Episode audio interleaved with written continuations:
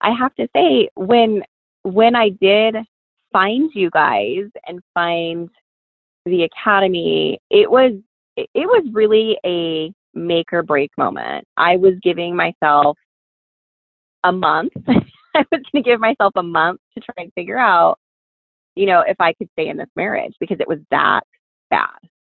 I wasn't sure if I could keep doing this on so many different levels because of the conflict and the stress. And it was like one of those moments where you're up at night, you know, Googling at like three in the morning, how am I going to save my marriage? How am I going to make this work with stepkids? And I found you guys and it was, it was huge. And I'm very, very grateful for all that you do and your community. It's, it's been a huge game changer for my marriage and my family. You're listening to the Nacho Kids podcast, where we discuss all things step family related real stories, real people, real help. Your hosts are the creators of the Nacho Kids Method and the Nacho Kids Academy Step Family Coaching Team, Lori and David Sims. Welcome to today's show. Welcome, welcome, all you peoples. Woo! This is the David podcast. This is not the David podcast. this is the Nacho Kids podcast. They know that from the name they picked the podcast. Well, I just thought it was funny that you tried to get me to create my own podcast. A couple I of think, I don't think I need to try to get you to create anything. okay, Okay. I think it's already in your mind.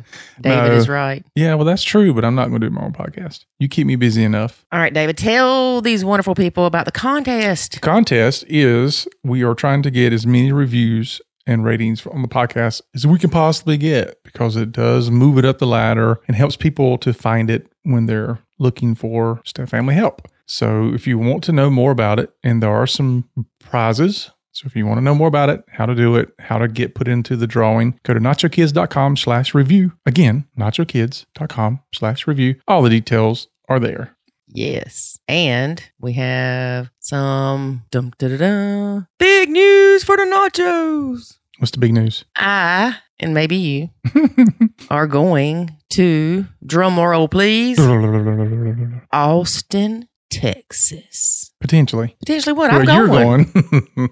so, what are you going to be doing in Austin? I am going to be speaking at a Step Moms Alive conference, And that's going to be when? January the 17th through the 19th. So, for three days, there's a three day conference for step families. I don't know. I had to go back and look at the itinerary. I mean, I think that's pretty cool because a lot of these conferences people go to, it's, you know, half a day or maybe a full day or something No, like I think it's maybe, and don't quote me on this. I'll have more details later. But I think the Friday night's more kind of like a little meet and greet thing, hmm and then um maybe Saturday all days conference, and then half a day Sunday. Okay. Yeah. So, it's kind of a day and a half because Friday's probably, like you said, it's a meet and greet. And that still was pretty cool. That's really Yeah. cool, especially that it's a Friday, Saturday, Sunday. I think more people would be able to attend that way. Mm-hmm. Yeah, because a lot of conferences I go to are in the week, and, and they always it's always a little more aggravating because you have to fight with scheduling and all that a lot more. That's true. Well, that's cool. I hope I get to make it. I want to see you talk. Well, well, we no see that. Okay, wait a minute. I need to rethink this. Okay, if you go with me, you cannot be there when I talk unless you are beside me, and I don't think they're. well, then I'd be that like a ventriloquist. Would you? Would you? I could put my hand behind you, and I can like. they can't see you, David. okay, if you could see me right now, I have my hand up in there. All right, yeah. So anyway, I- I need to rethink this, folks, because uh, I don't do well on uh, stage, oh, basically, you'll do fine. and I surely don't need David in the group making faces or whatever because that's just not going to work. So let me work on that. you might have to be banned from the conference during the time that I speak, or speak with me, or something. Not sure. Speak with you. You mean sit behind you? No, you don't want me behind you. Just sit beside me in case I need you to say something. you. you just want me to go, that's right. That's right. That's right. Yeah. I can do that. Let me hit you every once in a while. There you go. That's what I need Oh, you for. Yeah, your signature move. The thud. That's right. Yeah, I'm glad you brought that up. I may want to rethink you going. Crap. And I already asked baby daddy to switch weekends with me. hmm Okay. All right. Speaking of which, It's the first time that I'm going to be asking him to switch weekends because I don't like doing that. It's not good. no, But you had asked me to watch your son, right? Yes. So that you could go. yes. Which brings up a good point because we had, we had a conversation about this recently with another step parent about step parents asking or assuming that the other person will, you know, help watch the the kid. I know. I'm always going to ask you if you'll watch him, even though he's really old enough to watch himself and he can stay here by himself. But you're going to be here, he's going to be here, and I'm not. So I'm going to ask you if you mind watching him. Mm-hmm. He's not your kid. I shouldn't expect you to watch him. Amen. Amen. What if I said no? Then he'd have to go with me, or I'd have to cancel my plans. It's that you would simple. be mad at me. I might not be happy if I'd already made plans, but really, well, let me back up. I wouldn't have made plans without asking you first. That's true. Yeah. So backpedal, backpedal, backpedal. you ask before you make the plans. Right. So what's the what's the best way to handle that? Because I think we we see a lot of times, at least I don't know, I'd say a lot more than half of the people that have these types of discussions. It seems that the the men tend to assume that the woman's going to watch the kids. They don't really ask. Because Um, that's what a mama would do. Right. But, uh, you know, I see kind of the women are the other way around. They either never ask because they don't want to put the kid off on somebody. So they just Because don't. the kid is their responsibility. Right. So they just don't do anything. Or, uh, or they make sure they absolutely ask if, you know, they need the help of Like a- somebody else. like a last resort Right. thing. right. So they'll either avoid having to ask by just not doing anything or they will absolutely ask. So, I think that's because of the traditional mother and father roles.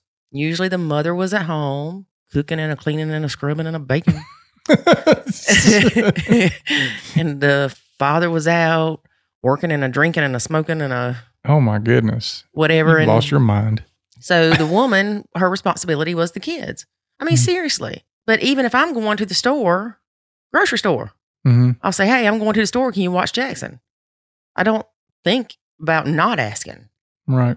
Whereas a lot of these men will just take off and be like, okay, I'm going hunting or fishing with Big Johnny over here, and I'll be back on Sunday afternoon, an hour before I got to drop my kid off. Yeah. And then get mad when the stepmama says, no, I'm not watching your kid. Yeah, because I, I think that they believe that look, you married me, you, you it, we're a package deal, and you gotta you gotta do all this stuff, which is completely absurd. It is absurd. I'm so glad you're not one of those absurd ones in that way, David. Uh, no, I'm glad you said not in that way. I know. I'm just absurd in other ways. very absurd in other ways. All right. So if you're a bio parent, do not just assume that the step parent is going to watch your youngin. well, let's back up because you know I don't like this term. I don't like the term step parent. I know. I don't like the term step mom I know. because it it indicates that they're they're they have motherly role. duties. They have motherly duties and they have parental duties, and they don't. Responsibilities. Okay, responsibilities. You must step up as this child's parent, David. But I, I completely disagree with that because that's what causes so many problems. It's not really that the person, um, it's not that the person shouldn't do things to help out in the house and to, and all that kind of stuff. But it's it's not their responsibility. If they choose to do that, then that's great. But I think even the title stepmom or step parent uh, causes problems because uh, it just indicates that you should be doing things and taking on certain roles that that is not uh, in your wheelhouse. Right. I think that the term that better fits it is my dad's wife or my dad's angelic wife Oh my gosh. or my dad's hot wife. No, that just sounds horrible. yeah, let's don't go down that path. yeah. Don't, don't say that. That one might be bad. Yeah, but anyway, I got on a tangent. But no, if if you're the bio parent, you you've got to leave your kid in the care of the other whatever. St- I have to say step parent because if I don't, nobody knows what I'm talking about. but anyway, you're going to leave your kid in the care of somebody else. You should probably ask them. If it guess what? If it weren't the step parent, if it were somebody else, maybe a roommate, would you just take off and go Mhm. and assume that your roommate is going to watch them? No. you wouldn't do that. Were you landlord? right? You wouldn't do it to anybody else. So like don't. Mr. Roper? So don't do it to your your new husband and new wife or new boyfriend, or I don't know, whatever. Well, here, let, let me put a spin on this. If you expect something, you are not appreciative of it. If you ask someone for help, you are appreciative of it. okay. You don't agree? I can go with that. No, I can go with that. You better go with that because it's true. Especially a lot of women don't want to ask for help. So it's no, I can't go because I don't want to ask Big David to watch Little Johnny. That's true. But either way, you know, be respectful of the person that you're with. Don't just throw off your responsibilities on them. And don't just assume they're going to take them somewhere, the kids somewhere, or pick them up from somewhere, or, you know, go to some game with them, or, I mean, all the stuff. Don't expect any of it. I never did. I never expected any of it. And I still don't expect any of it. Uh, okay. I don't. I ask everything. A lot. Maybe. Yeah, you do. But I will get looked at sideways if I'm like, no, I'm not going to his whatever. Yeah, you'll say, no, I'm going to nacho. no, you're not. And yes, people, I will take hate mail over that. There is a difference in the bond that was created between my son She- and his stepdaddy. She knows I'm doing it to pick on her. That's why yes. it's not. It, it's not that it causes me stress or whatever. It's just because I'm picking. Well, let's remember there was a time that you could not leave your kids with me Mm-hmm. because it wasn't going to happen. It was not a safe environment for any of us to be left alone. No, because then I had to figure out who was lying when I got home. Because it Mm-hmm. was like all of y'all lived in a different universe, and I'd come in and I'd hear all this stuff about who did what, and I'm like, there's no way that all these people could have so many stories so different. Yeah, even, even your four kids couldn't get their story straight. no, it was like wow. That should have been a sign. I was like, I can't leave y'all to. Just- anyway. So people, if you leaving, if your significant other leaving their kids with you when it's not absolutely necessary, gripes your butt, then tell them no. That they need to make other arrangements for their child because it's not your responsibility. You can sugarcoat it if you need to. Yeah, you probably should find a tactful way to say it. David, can you give them some advice on a tactful way to say that? Because, uh, you know, I lack in that department sometimes. uh, no, I'm not going to give that out. Maybe at the end of the podcast, you will, Maybe I don't know if we remember by the end. because I want to go ahead and, and get into today's episode in the interview. So I don't want to. I know, but we need to tell people how to tactfully do things. I guess you have to stay till the end. Or either I had to figure it out real fast myself and tell y'all. All right. Okay, I, I I already got it. I'll got it ready in case he don't he don't stand up to the plate here in a little All bit. right. Okay. Today we are talking to today we are talking to Patti. Okay. What does Patti do? She kin to peppermint. She's not kin to peppermint. she has been married four years. Okay. She has two bio kids that have no relationship with their bio dad Mm, and a stepdaughter, one. How old's stepdaughter? 11. Mm, Now, recently, up until recently, they had summer visitation with the stepdaughter because they live far away from her. But now they have 50 50 because they relocated into not the same state, not the same county, but the same small town as high conflict bio mom and stepdaughter. So Yeah. when she goes to little Piggly Wiggly, Piggly Wiggly. she could run into stepmom. I mean, bio mama. But Stepmama could run into bio mama at the Piggly Wiggly. Yeah. That's challenging. Very challenging. So let's talk to her, discuss right. some of her challenges, and how nachoing has helped her. Okay. Well, I'll let you take care of it. Take care of what? The interview. Oh, good. Thank you. I appreciate it. All right. All right. All right. Before we get started, here's a word from our sponsor. There is a way to save your sanity and your relationship, and it's called the Nacho Kids Academy. In the Nacho Kids Academy, you will learn the skills and knowledge to properly nacho, techniques to handle step family challenges, ways to improve your communication, and much, much more. Visit NachoKidsAcademy.com and sign up today to join other step parents who are seeing the life changing benefits of nachoing. Again, that's nachokidsacademy.com. Okay, today we would like to welcome Patti to the Nacho Kids podcast. How are you doing today, Patti? I'm doing great. How are you? Doing well. So tell us a little bit about yourself. All right. Well, I have um, been married for almost four years. I have two teenagers that are my bio kids, and I have them full time. They do not have a relationship with their bio dad and haven't for over 10 years. And my husband has a daughter. So my stepdaughter is 11, and we have had her on a visitation schedule, an out of state visitation schedule, up until recently. And we have now moved into my husband's hometown where his daughter lives. And now we are juggling the balance of 50 50 with her and blending all of that together, going from our summertime visitation schedule to this. So it's been very, very interesting. It's challenging, isn't it? It is very, very challenging. We have, um, you know, with our with our situation before being out of state, it was for the most part low drama. Um, we do have a very high conflict bio mom that we're dealing with, so being out of state has been nice in that regard. But now that we have moved into the into her hometown, which is a very, very small town, it has definitely presented all sorts of challenges because we are together at functions, at the grocery store, everywhere. It's all just condensed into a very small place. So it's been very different trying to get used to all of that and very tough to navigate. It has definitely affected our dynamics as a whole because now we have our 50 50. I work from home. And so I am the one that's primarily here and caring for her.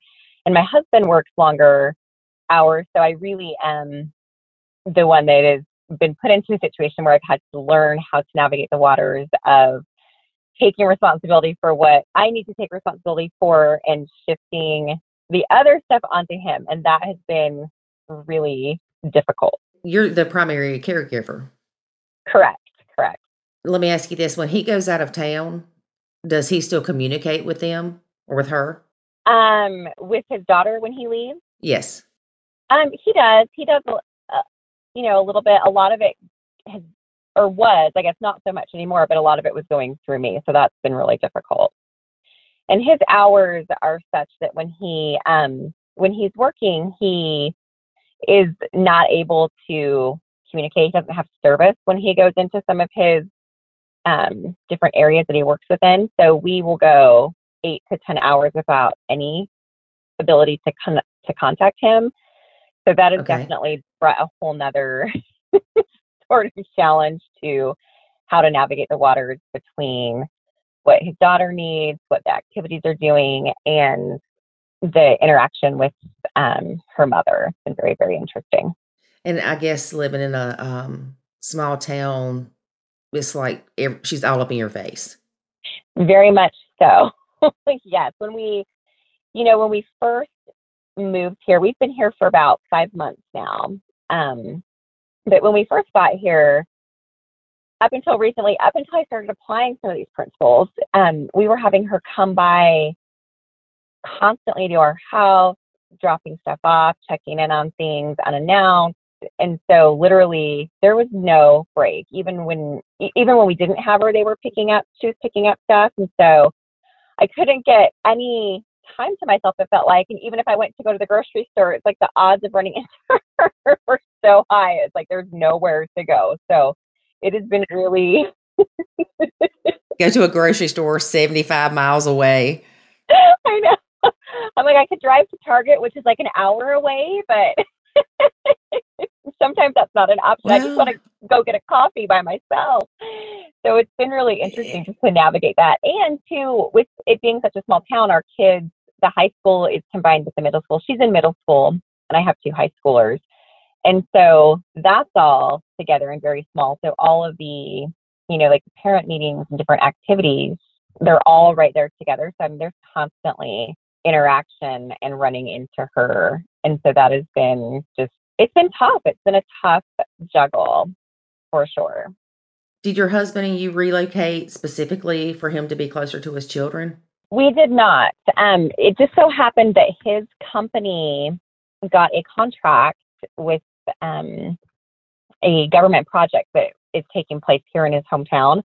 And so, because he's from here and he knew the area and his work within the, the field here, he was their perfect fit. So it worked out really well because it is it's nice, you know, to be able to for him to be able to be with her and have that interaction that she so very much needs, as does he. But it was not a relocation because of that. It was strictly based on just where they needed him to go. And how far away does the bio mom live? I think it's about three and a half minutes. down the street and over to the left.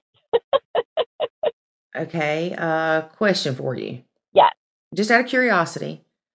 If she's three and a half minutes down the road, um, when dad's not there, could the daughter not go stay with her? You know, it's been um a little bit of a juggle there. She could. Her mother is working nights currently, and so one of the reasons that we have her on some of the days that we have her is because of that schedule. But she does mm-hmm. not want her to be coming over. She wants her to have a consistent schedule. And so my husband has also been in fear, which is another big issue that we've had because he is in fear that if he doesn't take her through those hours, that she will not allow him to have the custody that he wants. And so he doesn't want to jeopardize that. And so that's been an area that we are working on. It's really sad um, when you go through the court systems and all that because you do become fearful of simple actions. Yes, absolutely. Absolutely. And I, especially as a father, I, I've learned through him, there, there just is a lot of fear. There's a lot of fear. And I, I feel that he has a lot of guilt from being out of state for the last four years. And so a lot of that that guilty fear navigates his decisions and it makes him terrified really to to hold his ground. But that's all changing. We are working on that. That is a work in progress. And it takes time. It, it does take time because he's got to um he's got to rebuild his place in their life again. Yeah absolutely absolutely. And you know it's been it's been really interesting too for my kids because they're so used to our schedule before, which was summer, we had her all summer, and then we alternated the holidays. And to then be thrown in the mix too of having their stepsister here, you know, 50 50 has been really interesting as well, just kind of navigating for them. Where do they fit? How do they fit into this? What's the schedule? And she's, you know, younger than him. My my sons are 15 and 17, so they're they're older and more independent. And so trying to shift the dynamics to having to be supportive and watching how that pans out has been a big a big adjustment for everybody. Oh, definitely. Definitely. One thing I will um, suggest to you is do you have brothers and sisters?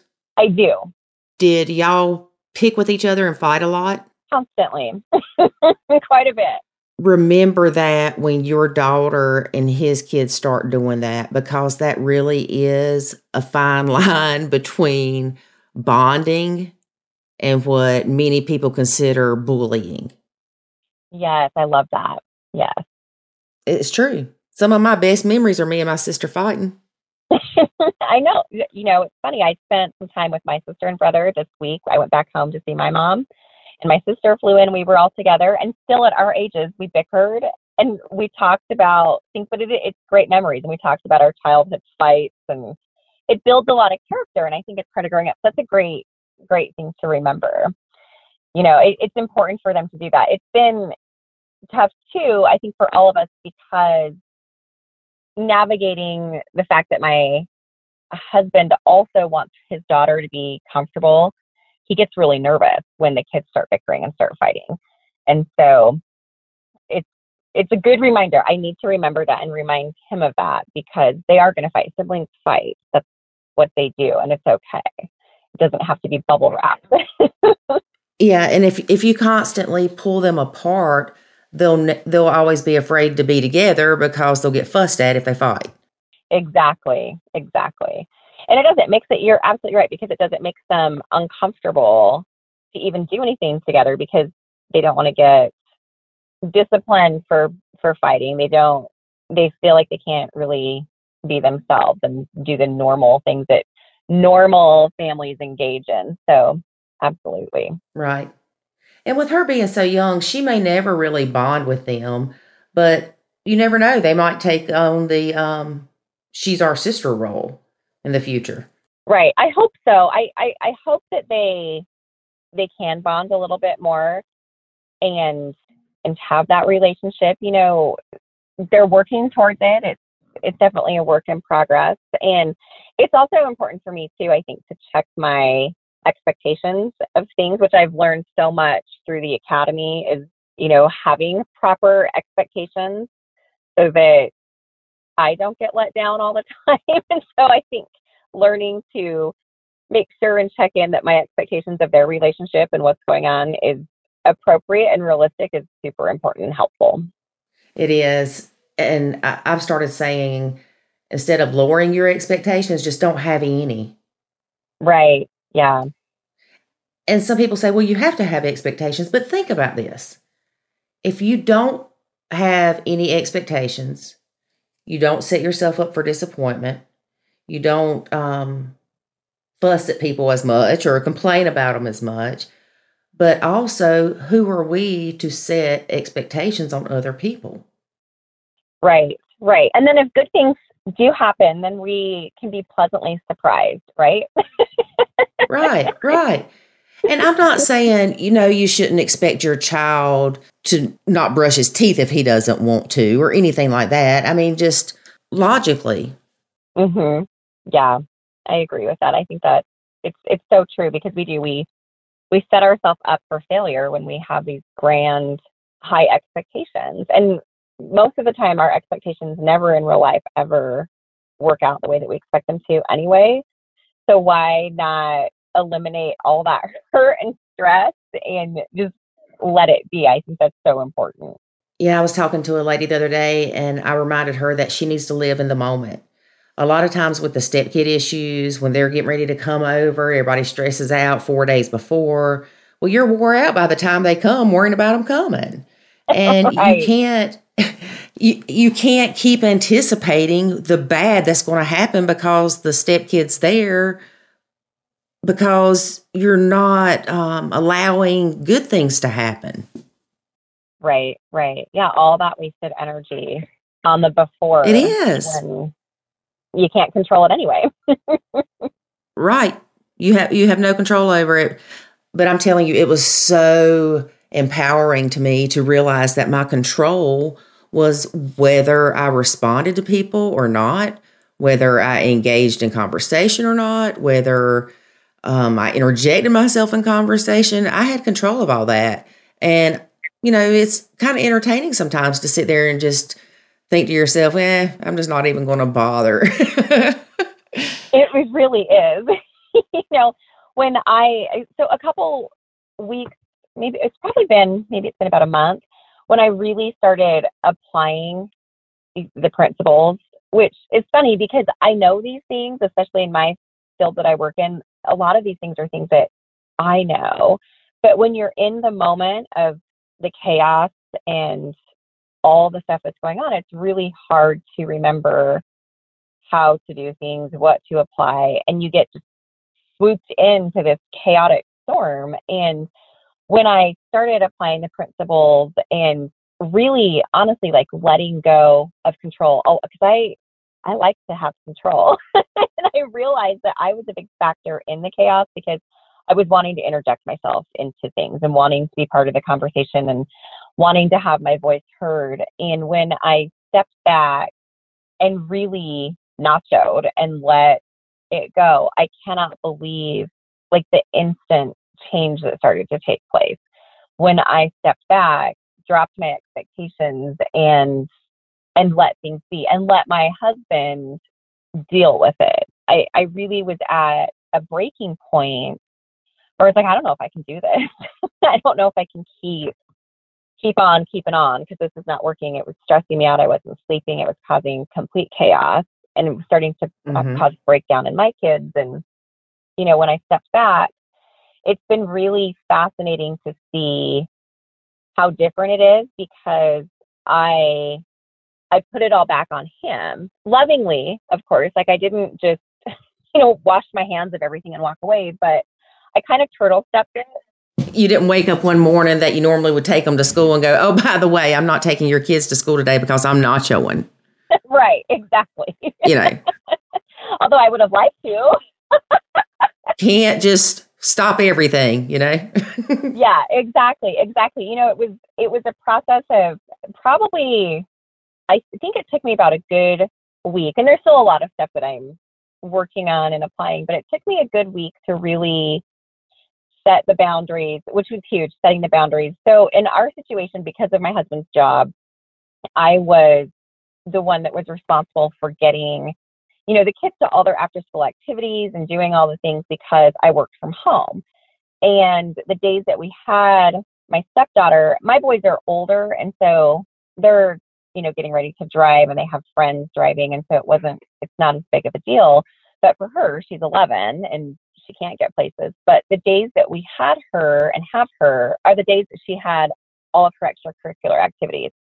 And this this girl is seriously in so much stuff. And for me, that's really hard because I think it's overwhelming. But it's all the days that we have her because her mom didn't want to have to take her. And so on the days that we have her, I was literally running from after school until eight o'clock at night or until my husband got home, taking her places. And it was impacting my business and affecting what I could do. It was starting to overlap into my kids and it was just, it was chaos. And so I started applying the nacho method by talking to my husband about it, really putting my boundaries down with work. Like, you know, hey, because I work from home, I am still working. I'm here physically, but I'm not available to do this. And I let him know that we we've got to find an alternative and that her mom was home. And so there was no reason why she couldn't take her to some of her activities. And I let him, I put it back on him and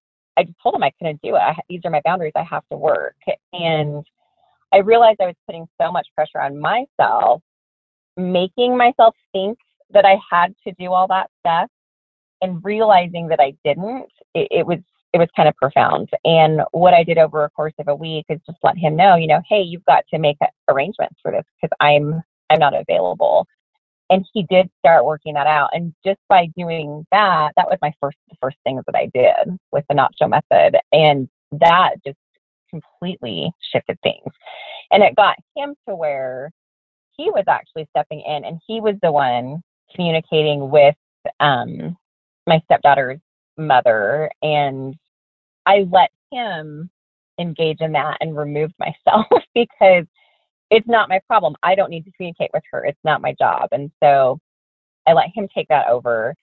And it was a huge, huge change. And so it's little things like that, learning my own boundaries, releasing the control, and letting him deal with it. And I've really stepped back from a lot of the stuff. I don't manage the homework.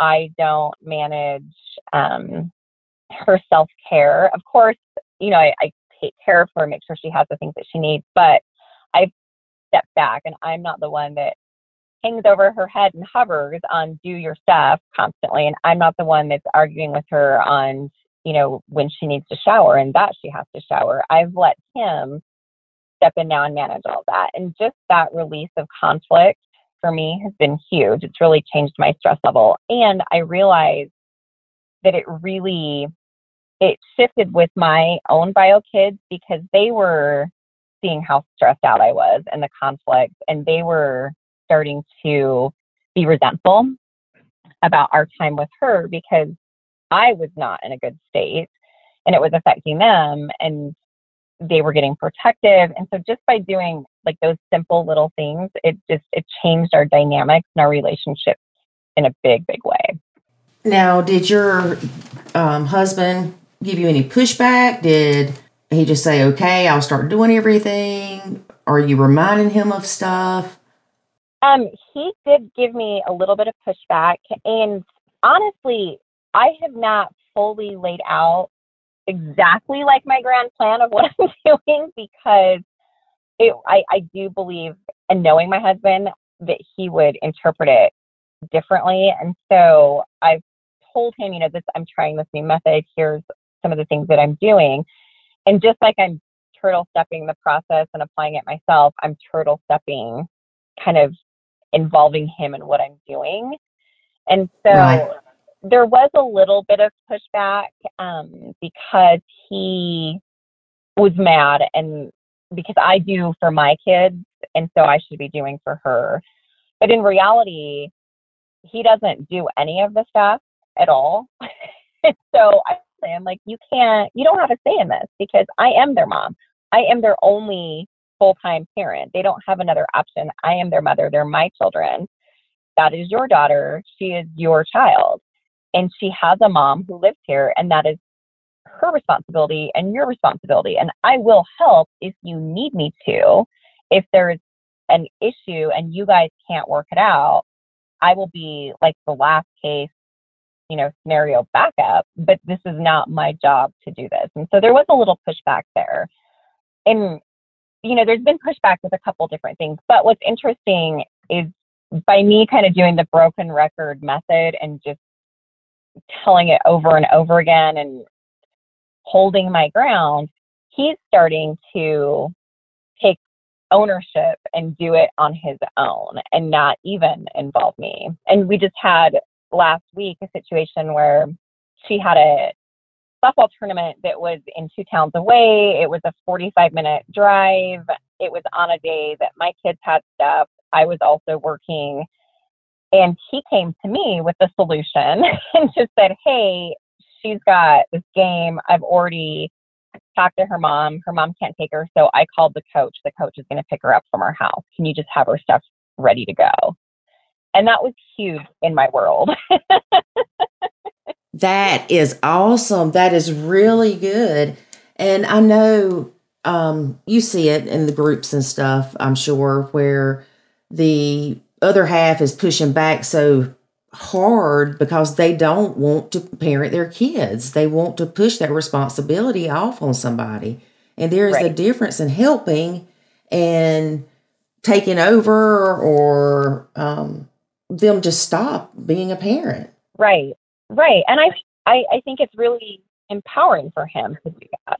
It is. And when they shift to that, then it also, I don't know any other way to say this, but it makes them more attractive because we hear all the time about women not thinking that their significant others are attractive because they won't even stand up to their kid. Right, right. When in reality, they need to not have expectations of their significant other as to how they should parent, but they should also um, be supportive of them in whatever role they choose to be and not judge them because the guilty parent syndrome is real. Right, absolutely. So one of the things too that that I have to mention, which was really hard for me because I, especially in the line of work that I'm in, I am I, I love systems. I love organization and time management. I I have to have all of that stuff organized and done, and it just makes me feel good. And one of the things I've had to really overcome is that it's okay to let some of that go in regards to her and him I can still manage my own time, but I can't be responsible for managing theirs. And it has come, I will say, you know, there were just two weeks ago, because of what I've done and let him take responsibility, and he's not used to it. And so it's, it's a huge learning curve for him. But we've had two events. We almost missed her band concert because um, his his ex will not communicate with us. She relies on the daughter for a lot of communication. And so she did not let him know what was going on. And those are things that I typically manage and, you know, look forecast ahead of time. But I've really tried to let him take that responsibility over because it's his it's his daughter and he needs to step up to the plate. And by me stepping up to the plate for him, that doesn't do anything. So there has been, I mean, we almost missed a band concert. We, his daughter texted us five minutes before it started and asked where we were sitting, and we had no idea it was even happening. and we also almost missed another thing at school because there is no communication. And I really had to allow it to happen for him to learn, hey, you've got to be proactive because when it comes to my my kids, I do forecast. I do get on the school website. I do look at things, but I really needed to let him know, you know, this, there's a lot going on here that you need to be aware of. And I can't manage this for you. You've got to do this. And it was tough and it was hard, but they were big lessons for him to learn too. And it's also, in a way, kind of validated. Like I do a lot. I was doing a lot. I was doing way too much. And it takes two of us. These are two different sets of kids that need parents. And our role as he's their stepdad is just like mine. Like we're here to support and guide. We're not here to do all the parenting for the kids that are not our own biological children. So it's it's a learning curve and there there are going to be things that show up that are kind of hard to swallow, but I think they're necessary for growth. That's that's so true. And you look at nuclear families. They struggle too with kids. A lot of what we see is normal kid behavior, but the stepmoms either don't have kids or their kids are haven't reached that age yet. So it's easier for them to judge because they haven't lived it kind of thing as the parent of a teenager. Or you've got the ones on the other end that have the adult, you know, stepkids at this point in time. Right, right. Does your stepdaughter know that you've stepped back from those things? Did she notice it? Did she complain about it? What about your um, the high conflict bio mom? Um, so my stepdaughter has not. I don't think that she's really noticed. And I, for me, and what I feel is best, I haven't included her on. Like I have not told her I'm doing this or anything because I don't think she would understand. She has there. There wasn't. I'm. I'm really just saying. Every time she asks me a question, I just say, talk to your father, call your dad, text your dad. I don't know, text your dad. And that's how I'm doing it so that he's involved and I am out of it. There was one situation where um, she needed to have a parent call in and release her of her end of year stuff. And her mother had made it very clear in a very high conflict way that I am not allowed to be involved in anything to do with that. And she could not get a hold of her mom and she could not get a hold of her dad. And so she was texting me. And I just, I did let her know. I said, you know, I would love to. I wish I could, but I'm not, I can't remember exactly how I said it. I'm not able to at the school or however I worded it to do that. You will have to wait. You'll have to wait to get a hold of your mom and dad. I'm sorry. And she said that's okay. She wishes that I was, I think it was authorized or something, is what I said to her. And that was really the only thing I think that she's kind of noticed. She has, you know, that the conflict though between all the dynamics has been hard. She is aware that there is a lot of conflict with her mother because her mom includes her in group text messages where she berates me and does different things. So she's very aware of it. And I've just let her know that I just, I'm not engaging. Like I, I'm just not engaging myself. I'm not communicating. So she does know that part. But that's about it. Do you communicate with bio mom? Not anymore. No. Um, I went through a really I went through a really rough couple months with her where it was nonstop and I finally I felt really guilty about not having communication in case there was an emergency or something just because of the dynamics of my husband's job and him not being able to be located eh, and talk to us if you know for long stretches of time. But at this point, because it was so high conflict and it was so volatile, I have blocked her on my phone. She can I figure if there's an emergency here, the school does know that I'm available and they know how to contact me if they needed to, but I have completely cut off communication with her. I will not engage anymore because it is it wasn't doing any good. It was really awful and constant. And so I just don't engage. And I've also had to disengage my I've disengaged myself from having my husband talk about it because she now that she's not able to access me she is and was. It's not as bad. I will say it's not been as bad the last couple of weeks. Um, but she now it's like all the fuel is going back to him. So there's a lot of conflict. I have never seen this much conflict between them in the entire time we've been together. And I feel like part of that is because she can't access me anymore. So he's having to manage it and trying to put up boundaries there. He'll figure it out. They'll figure it out. They have to. Right, right. They do. They do. And there's a lot of, you know, stuff with just our custody agreement that has to be modified to fit what is currently going on and all that stuff and and there is a lot of conflict with all of it. And again, it's not it's not my deal. it's not it's not my problem. And so I can't I can't fix it for them. And so I've decided to just step away because it is between them and they've got to figure it out. How quickly did you notice changes once you started nachoing? Oh, uh, within the first couple days, after a first full week, there was a big change. A big change. I it's amazing. I was blown away. I really was. I noticed the change first with myself, like the inner peace that happened when I really just let it go. Yes. And I just felt good. But I'm not, I wasn't nagging my husband. I feel like I was nagging him a lot about stuff. And maybe nagging is not the best word, but it probably to him, it felt like a lot of nagging because it was like a second I talked to him or could talk to him, there was just all this drama. And that's all that was being said to him was all the crazy stuff. And she's got to do this, she's got to do that, she hasn't done this, this happened. Her mom called, here's what's going on here. And so we really weren't even talking to each other about anything other than that. And that was really sad and really difficult. And within a few days of applying some of this, like we started talking about other stuff and like engaging in normal conversations. And so that was a really big deal. It is definitely it it's really helped our marriage on all levels. Like we are reconnecting again. We are doing stuff together and not talking about the kids. And it's been huge. It, it it's really been a big difference. It truly is life changing. And I learned so much through my nachoing process.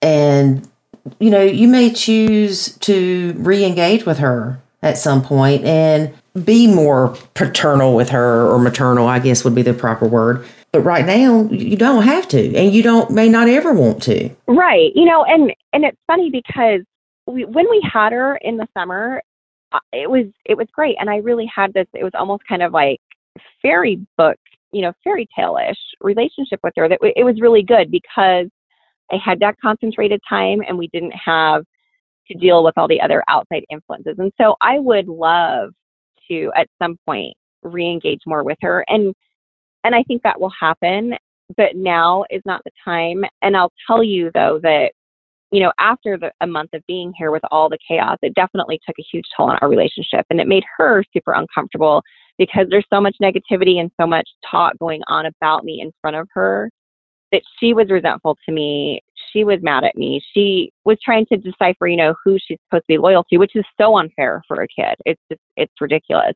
And so I feel like, you know, once the storm kind of calms and we get our systems back in place and our relationship kind of realigned within our own individual selves, I think that that's definitely something that could happen. And I would like for that to happen. And so I think that is a, a possibility. And I'm not completely disengaged from her either. You know, there are still things that I do, but there's a lot that I don't. And it's been good for her though too. I I think it's been good for her. You do the things you want to do. Exactly. I do. And I do. and that's key. We should do the things that we want to do. And don't do things you don't want to do unless you were trying to help your significant other out of a bind or I mean we always have to do something we don't really want to do. But for the most part when it comes to these kids, they're not our responsibility. We don't have to entertain them. We don't have to do anything for them. They have parents for that. Right, absolutely. And it is it's so freeing. Like truly it, it's such a freeing process when we we see that we can do that, that we can still be a step parent, we can still be a good step parent, but we don't have to be all the things. We can do the things that we want to do. And that's huge because when we do the things that we don't want to do, we're going to be angry and resentful anyway. And so that just adds to the chaos, especially if there's a high conflict situation. And so being able to really let that go and like you said do the things you want to do it's it, it just is huge it's a big big deal right it is Did your uh, significant other notice a change? He hasn't come out and said that he's noticed a change. he's not a big he's not a big talker when it comes to this stuff, which is something that, you know, which has made it complicated to deal through all this because I don't think he has one the tools to deal with it and he doesn't know how to. But he so without him saying a whole lot, he's just been happier and more Mhm. involved as a father to her anyway. And so I take that as I think he's recognized the things. He's also recognized that she does way too much stuff as far as activities and things like that. And he has put his foot down. So I think it's been eye opening for him on lots of fronts, but he hasn't come out and voiced that. But I don't think he needs to. This is awesome because you you you get it. You've seen it. You've experienced it.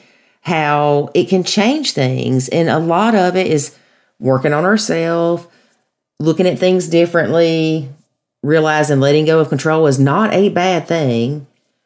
Realizing what our purpose needs to be versus what people think it should be, and Right. you're you're reaping the benefits of it already, which is great. That is so great. Right. Now, let me ask you this: You moved how long ago? Did you say five months ago? Yep. And you started nachoing about a month ago. I think it's been about a month. Yeah. You are a very smart lady for looking for help so quickly and not waiting for a year down the road to where you have built all this resentment and anger and hurt, and the stepdaughters built the same thing, and your husband's built the same thing. I'm so happy for you. Thank you. I'm I'm really happy too. And you know, I have to say when when I did find you guys and find the academy, it was it was really a make or break moment. I was giving myself a month. I was going to give myself a month to try and figure out, you know, if I could stay in this marriage because it was that bad. I wasn't sure if I could keep doing this on so many different levels because of the conflict and the stress. And it was like one of those moments where you're up at night, you know, Googling at like three in the morning, how am I going to save my marriage? How am I going to make this work with stepkids? And I found you guys and it was, it was huge. And I'm very, very grateful for all that you do and your community. It's, it's been a huge game changer for my marriage and my family. I'm so glad because that's why we do it. It just makes me happy though. And I'm glad that at two o'clock in the morning you somehow found us. I don't know what you were Googling. we had another lady that just joined the academy that we talked to yesterday on our Q&A coaching call. And she said the same thing. She was up at two, three o'clock in the morning and just did not know what to do. Teetering on, should I leave? Should I stay? Should I just pack my stuff and go? She's got a baby. And um, I'm really glad and we're blessed that people find us when they desperately need us. Yeah. Yes. It's it's powerful stuff. It really, really is.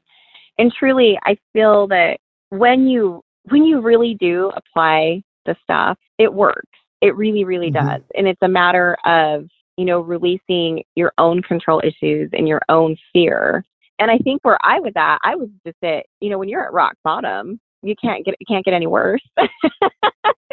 so Yeah. and and that's where I was. And I hope that other people find this when they aren't at rock bottom because it didn't it didn't have if I would have known what I know now, it would have never gotten to where it was and where it did. And so I really I'm really excited and passionate about this and the academy and the nacho method because it worked so well. It's sad that the rock bottom is where we were when it saved us too. But I also think that a lot of people don't realize how bad things are until they get to that point to really look for help. Yeah, I would agree with that. Yeah. Yeah. Well, I mean, you don't look for help when things are going good. right. you don't. That is Yeah. that is truth. Well, and, and it's not easy. It- um, I think a lot of people struggle with learning to keep their mouth shut and not interjecting and all that stuff. And maybe because I think a lot of these people are type A personality people that we seem to deal with. um, because we do want more control and be seen, heard, recognized, whatever as a type A. Right. And it's hard for some people to let go of things and not interject. And so it's hard and they don't want to put the effort into changing because they don't think that they need to change. They don't think that they're the problem. And it's not that being the problem is a bad thing. As David always says, the good thing is if you're the problem, you can fix that. Right. I love that. Yeah. The bad thing is if you're not the problem, you can't fix it. Right. Right. You know, and I think for myself and probably for a lot of other people in this situation, we get a little off track because we we have this need to be right and validated with our feelings. We so desperately want the validation. And what happens, I think, especially in the beginning when I started applying it, because there, you know, the first little bit, and I'm still navigating it, it's it's tough and you, you do get pushback from all places. But it was learning to separate like my whole self, like my value is not on the line when I'm doing this. And so just because you don't agree with me and my opinion doesn't mean that you don't like me or I'm wrong or I'm bad. It's just the situation. And so learning that was really important in applying that because I had this need to be right. Well, if you, if you don't agree with what I'm saying, then that means that I'm not good enough or I'm not doing my job as a step parent. I'm not doing what's supposed to be done. And I really attacked myself and felt even more so the need to argue to prove my point so that I would be right. Because if I'm not right, then everything that I was doing was bad. And when I kind of learned to drop that and get back in tune with my core and knowing that my value is not on the line, it was okay. And it is okay to throw things out there and release that control and not be okay and not be right and not be validated because it has nothing to do with my value. And so I think that's another important thing to keep in mind is that these these are rough waters. They are hard to navigate. Blended families are super difficult and we are still whole, amazing people and we don't need all this other stuff to make us more right or to make us good enough. We're already complete. And when I took a step back and kind of reconfirmed that for myself, when there are disagreements or things that happen, it doesn't affect my course, it doesn't impact my self esteem. And so learning to detach from that was really helpful in making it more successful to apply the methods. So I think that's an important little thing to keep in mind. It's hard.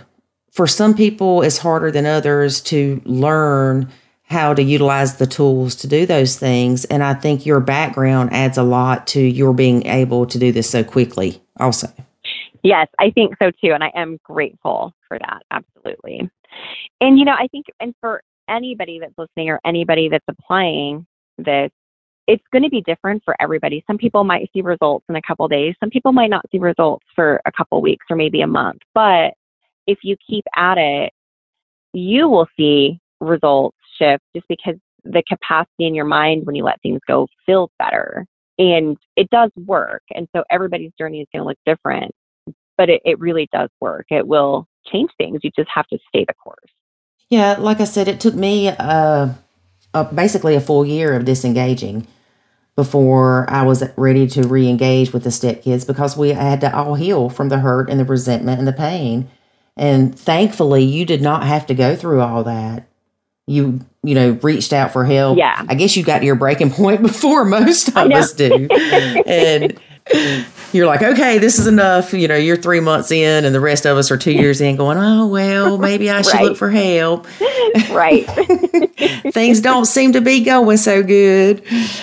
All right, let's see. Um, we try, we try. That's We all you can do. We all have to do the best that we can, and we have to laugh about things. And you know, Nacho Kids in itself is funny. If you ask me, it made us laugh that day to where it opened our eyes to a lot of things that resulted in a lot of us being able to help a lot of people too. And so, Yeah. Nacho Kids, you know, it's funny. I think it's funny. They are Nacho Kids. I love it. I love it. And it works for a lot of different things. Yeah. Yeah, it does. It does. it cracks me up though. Um, once people learn about the Nacho Kids method, they never look at nachos the same. right? We just went out a couple days ago and I ordered nachos and I just had to silence comedic relief inside my head because it, it means so much more to me. it does. It's like, man, these things changed my life. They're Right. awesome. Well, it has been great talking to you. I think we need to get into the lightning round, Sounds great. the lightning challenge questions, or whatever David calls them. I miss David when he's not here. Yes, I, yes, I'll leave that part in this recording. yeah, give him a little kudos before he gets back and aggravates me.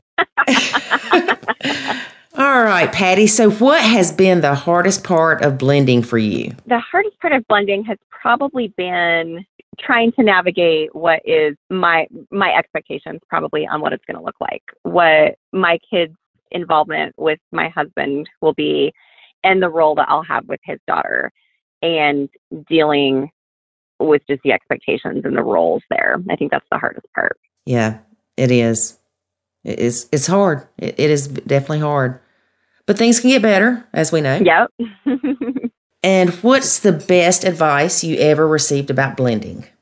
that it's not if it's not your kid it's not your problem like honestly i know it sounds so funny but but really not showing it not taking the responsibility on for all the things and that it doesn't have to look like the brady bunch and i think it was on a a conference call that you guys had a question a live question and answer and we talked learning that you know hey every family looks different it doesn't have to look perfect you can still be a good stepmom and not do all the different things that you think you should be doing.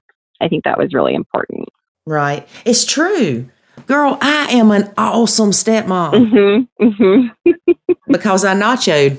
And they'll tell you that the ones that'll get on video with us. Uh, I've mentioned it before. We've got a couple of videos that we did with one of the triplets hmm and uh, a podcast too. So I'm excited about sharing those and be like, look, you know, it really doesn't torture your kid or anything. right, right.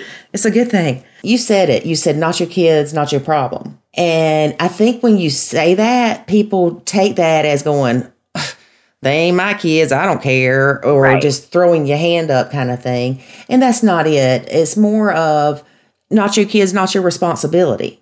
Exactly, exactly. And like honestly, I I do really deeply have love for my stepdaughter. I would do all kinds of things for her, but it is not my responsibility to take on all of those other things. And that's very freeing to look at, you know, that I can do what I want to do. The other stuff is not my problem. It's not my job to, you know, quote unquote parent her 24 7. She has two parents. I'm more of a support role. Mhm. You know, I'm more like I'm here. I'm I'm a supportive role. I'm not the parent role. It's not my job, and I think that's very freeing. Right. And it also it gives you the opportunity to build a relationship with her and to bond with her. Yeah, absolutely. Whereas in, yeah, 10 years from now, she may come to you and say, Hey, um, I want you to help me plan my wedding. I mean, you never know. I'm sure there'll still be uh, a mom loyalty issues then too, but you know, right and you know and and being able to get to a space where i'm okay with all that too like i don't have to to be all those things and i'm not going to have hurt feelings if i'm not you know i i'm hoping to get to a point where we do have a really rock solid relationship and we can build into that and and i can support her and i want her to know that i'm always here for support you know i got you if you need me but you got to ask me because i'm not going to insert myself right, girl, you are kicking butt with this stuff. All right. If you could travel back in time, knowing what you know now, what's one piece of advice you would give yourself about blending? To probably step back and not try and control things, to allow the children the space to assimilate in a way that's more natural and comfortable, of course with guidance, but let them do it and let my my husband take on the role that he needed to take on in the beginning. Let him sort it out. Let him plan, let him figure out arrangements, let him figure out all the things and let him figure out the dynamics with his ex because that's all stuff that he has to do anyway. And I wish I would have done that in the beginning, just taken a step back. You know, I'm thinking that probably a good way that we can phrase that to people is to stay in the dating mode in relation to the kids. Yes. Just because you married their dad doesn't mean that the dating mode for them ended. Right. That's a great way to look at it because it, it's so true. It's, you know, when we were dating, I was, you know, he still had to go take care of the things. He had to make the lunches, get her to school, get her to her practices, communicate with his ex. None of that was my job. And we all got along just great. and Mm-hmm. for some reason, I internalized it when we got married. Oh, now it's all my job. I'm just going to start doing all that, which is ridiculous and it doesn't work.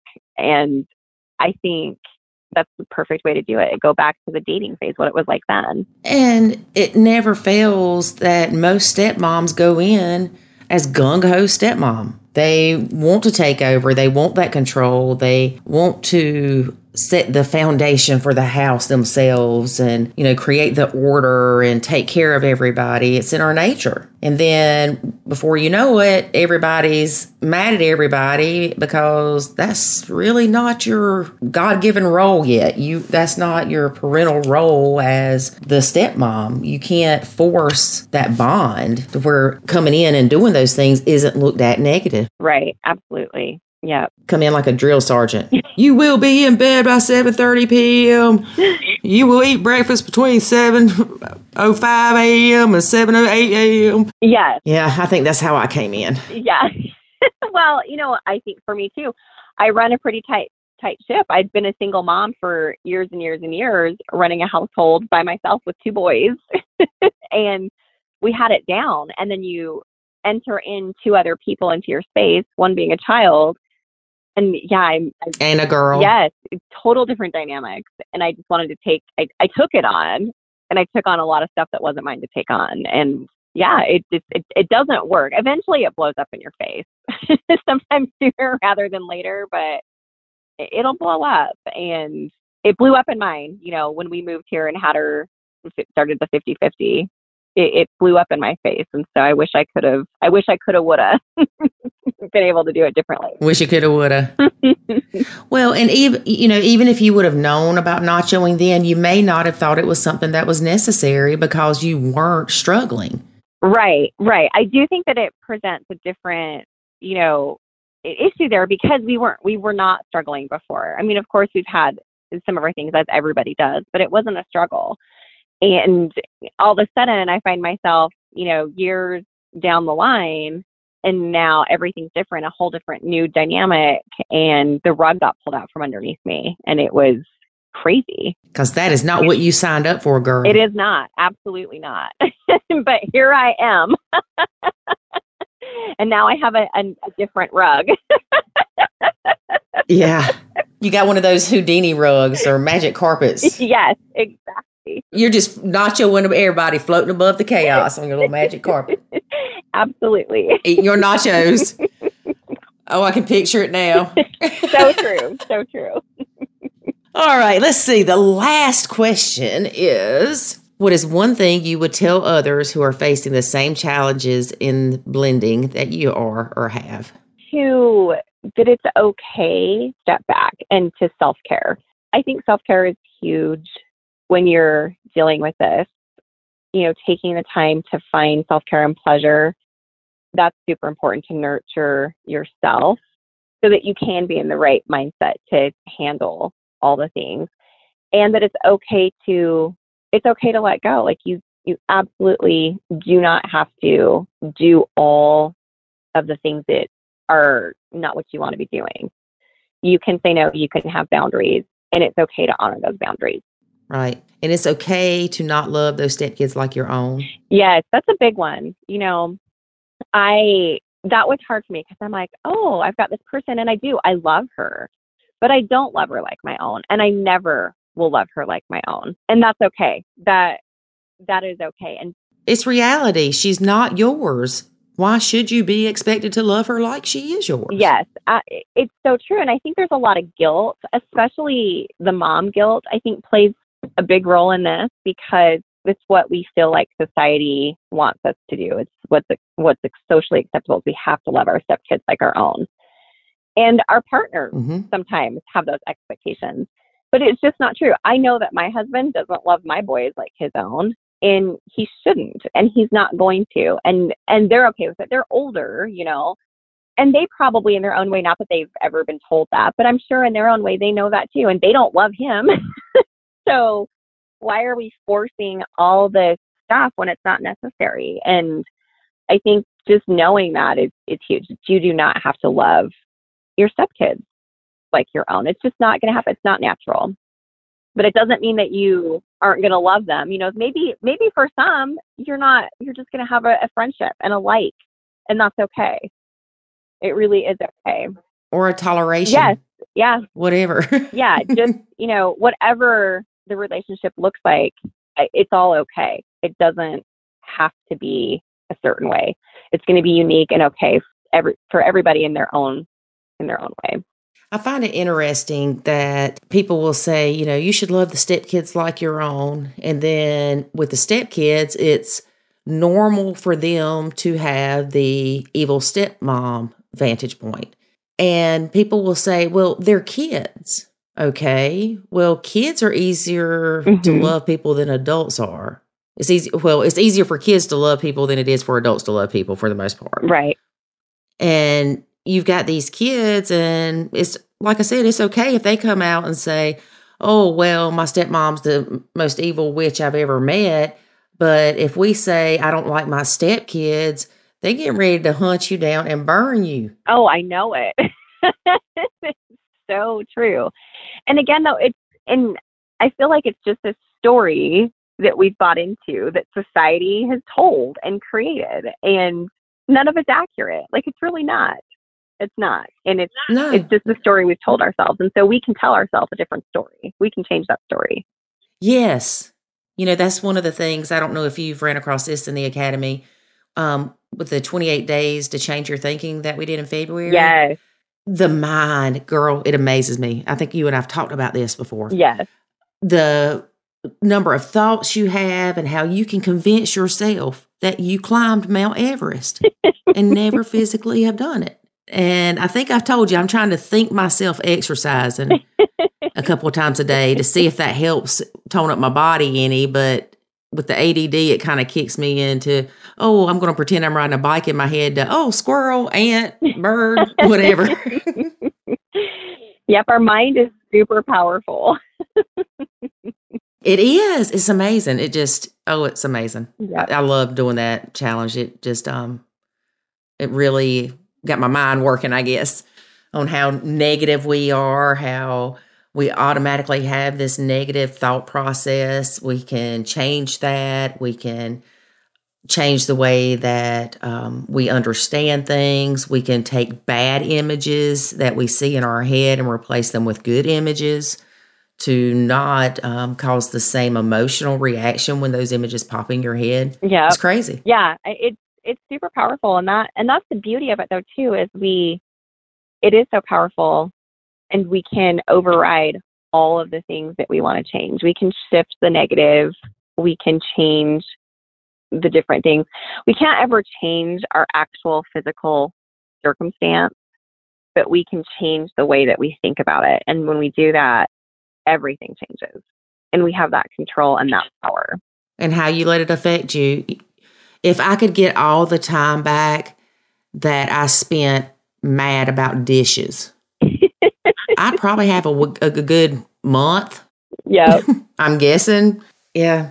We have to work on that. Um, not just in step families, but just as people, try to find the positive in things. You're not going to find the positive, stare, you know, looking for the negative for sure. Right exactly. Exactly. Well, again, we are very excited to have had you as a guest on our podcast. And since you're new into the Nacho Kids um, thing, then maybe we can plan on doing an update with you in, I don't know, six months to a year or so to see how things are going. Absolutely. I would love that. I think that would be great. I look forward to that. And it's been a pleasure. Thank you for having me on. And again, I'm in so much gratitude for for you guys because you really have you you changed the dynamics and the direction of my marriage with your principles and methods. So I really have a lot of gratitude and very very thankful for you guys. Oh, that's so sweet. You're so very welcome. And thank yourself, girl. Pat yourself on the back because you're doing the work. And we know that's harder than it seems sometimes. It is. Thank you. And it's great. It, it, one of the best things I think is knowing that there is a community where other people are going through the same steps, so you're not alone, and that feels really good. So thank you for everything you've created. Really, really appreciate it. Well, thank you. We um, we've learned that Facebook is not the best way for us to try to teach our method when we've got four thousand people trying to tell us that we're doing it wrong. so you know the academy definitely yeah. has its benefits and i'm so glad that you joined it instead of just joining a facebook group and trying to piece it together yourself because you learned straight off the bat how to do it properly there's um, no changing the bad habits that you thought were actually a good thing to do to step back you know right right yeah yeah no it's the facebook group is is there you know and it's it's great. But if you really want the change and you want to know how to do things properly and not have all the influence of all the other stuff going on with everybody, then the the academy, the group, yeah, that's where you want to be is in the group space for sure. Yeah, and and we like it there. I do. I think it's pretty nice myself, but you know, I'm a little partial to it. but thank you again, Patti, for being on our podcast, and we look forward to talking to you soon and learning how your journey has gone. Great. Sounds great. I look forward to it. Thanks so much. Thank you. Bye bye. bye bye. David, you did great during that interview with Patti. I know. I was so quiet and well behaved. I know what happened. it's almost you. like I wasn't there. I know. I was shocked. I'm so proud of you. Look, I can't be in every interview. I know. Sometimes the world has to go on without you. Yeah, as crazy as that sounds. I know. All right, so you ready for my tactful recommendations? I want to give my tactful recommendation first. All right. Okay. So let's pretend that I want to go to a, I don't know, a pampered chef party. okay. And I've got little Jackson, and it's my weekend with him. You know, he's not at his dad's that weekend. That's a better way to say that. And I come to you and I say, here's the tactful way, y'all. You ready? Mm-hmm. My dearest David, no. of which my love hangs upon your heart. Will you please watcheth my child while I go to the pepper chef party to buy stuff to cook for you, my loved one? Okay, you had me until you said cook for me. I know. You could tell it, it didn't even come out of my throat right, did it? It was like cook. okay. No. See, see, why don't, don't work for me, y'all? Okay, if David. you was going to the lingerie party, I might say, yeah, that's cool. now, you, now you see why I didn't miss David during this interview. he distracts us way too much, folks. and he says, "I'm the squirrel." All right. So what I would suggest is wait a minute. How'd you like that? Love hangeth upon your heart. Yeah, I don't know about all that. Pretty good. Yeah. Yeah. Okay. Go ahead. Sorry. okay. Have you been watching some old whatever. I don't know. So, what I would suggest is first of all, don't wait until somebody asks you before you decide to say no. Huh? Don't wait until somebody asks you before you decide to say no. Okay, I'm following. Okay, so have that conversation before something comes up. Because if you come to me and or excuse me, if I come to you and I and I'm can you watch my kid blah blah blah, I got, I'm running somewhere. Well, let's let's assume that I don't have a lot of time. Like maybe I'm running to the store or I got to make a decision to go somewhere in an hour or something like that. If that happens, then I mean, now you've put a lot of stress on the situation and the problems that that causes now comes back on you. So have that conversation when when the answer is not going to determine anything. Okay? Okay. So instead of having to say, instead of me having to ask you and then you saying no, have the conversation beforehand. And say, David, hypothetically, if somebody invites me to a pamper chef party in six months and it's a weekend that I got little Jackson, would you watch him? Well, what I'm saying is, if, if what I'm saying is, if you if you're wanting to tell your spouse no, or significant other, if you're wanting to say no, I can't do this, um, I don't feel comfortable doing this and have that conversation beforehand. Have the conversation of, look, I, I, I don't feel comfortable watching your kid or kids uh, it causes me stress, whatever, whatever you want to do, but have that conversation beforehand so that they know not to even come to you and ask those questions. Okay. So- well, say that that conversation hasn't happened Mm-hmm. And they're two years in and they just remembered that their cousin's throwing a pampered chef party and she has to have so many people come to get a surprise and she had already committed to it, but she forgot to ask because shoot, y'all might not have even been dating then or married. Mm-hmm. Okay. Well, I mean, it's going to be. It's. I mean, it's so it's situational, right? Right. I mean, it's it's a fact specific determination. So how Okay. does how does it make you feel? How bad is it going to be? I mean, if it's just hey, I don't want to keep the kid because you know I don't really like the kid, or is it because I don't want to keep the kid because you know he or she has said things about me that's not true and has gotten child services involved, and I mean that's kind of a crazy situation, which happens often if it's that bad, then you know, sure, stand your ground, put your feet down, draw your line in the sand, whatever you want to call it. Say no, I'm just not doing it. Okay. But if you can avoid that, it's best to set those boundaries when there's not a decision to be made. Set the boundaries beforehand. I'm saying if you're going to say no, then you have to say no tactfully. You have to do it in a way that explains why you're saying no and not just no, I'm not watching your kid. Or you you also can't really do it in a way that makes you look selfish either. That's why doing it in advance is so much better. But if you have to do it, then find a way to do it. So if it were me and the poss- and the possibility is there, if it were me, I would probably if you came to me and you said, "Can you watch him?" and I didn't want to, I would probably go ahead and do it that time because I don't want to I don't want that moment to be when we start having this conversation. So I would watch him and then after that, I would say, "Okay, I, we need to talk about this." You know, I, I, I watched him today, and I'm, I have to tell you that, you know, I'm not comfortable doing that, and this is why, or whatever. But I would watch him at that moment, or, or for that one time, and then have that be the kind of the jump off for the for having the conversation. So uh, let's talk a little bit about what we just talked about. about your interview, Yeah. all right, yeah. with Patti. Yes.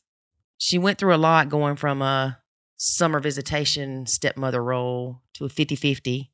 Mm-hmm. Not only 50 50, but remember the same small town sharing the Piggly Wiggly cart at the store.